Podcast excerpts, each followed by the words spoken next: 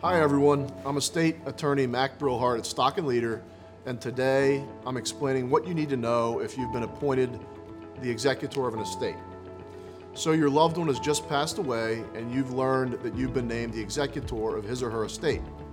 What's next? Before I explain what an executor does, let me start by giving you a quick rundown of what an executor is. Simply put, as an executor, you are the primary person responsible for managing your loved one's finances and carrying out the terms of his or her will. This means things like paying tax, settling debts, and protecting and distributing assets are now up to you to handle. So, where do you start, you might ask? Let's run through some basics. First, you'll want to find and read the original will to give you a better idea of what's involved with fulfilling your loved one's wishes. From there, you can begin the process of having the will probated. This is basically a formal term for proving its validity and getting it approved.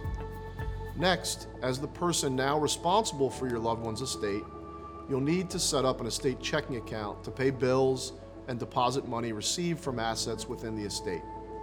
Be sure to keep this account separate from your own personal bank accounts. You definitely don't want to mix the two. After you've gotten the estate account squared away, you'll want to take inventory of all of the assets and debts within the estate and account for things like cash, personal property, beneficiary designated accounts, and business obligations to ensure you've tied up loose ends. Assessing state or federal death tax is a must. Once you've made sure everything is in order, the last item on your list is to confirm that the terms of the will have been carried out.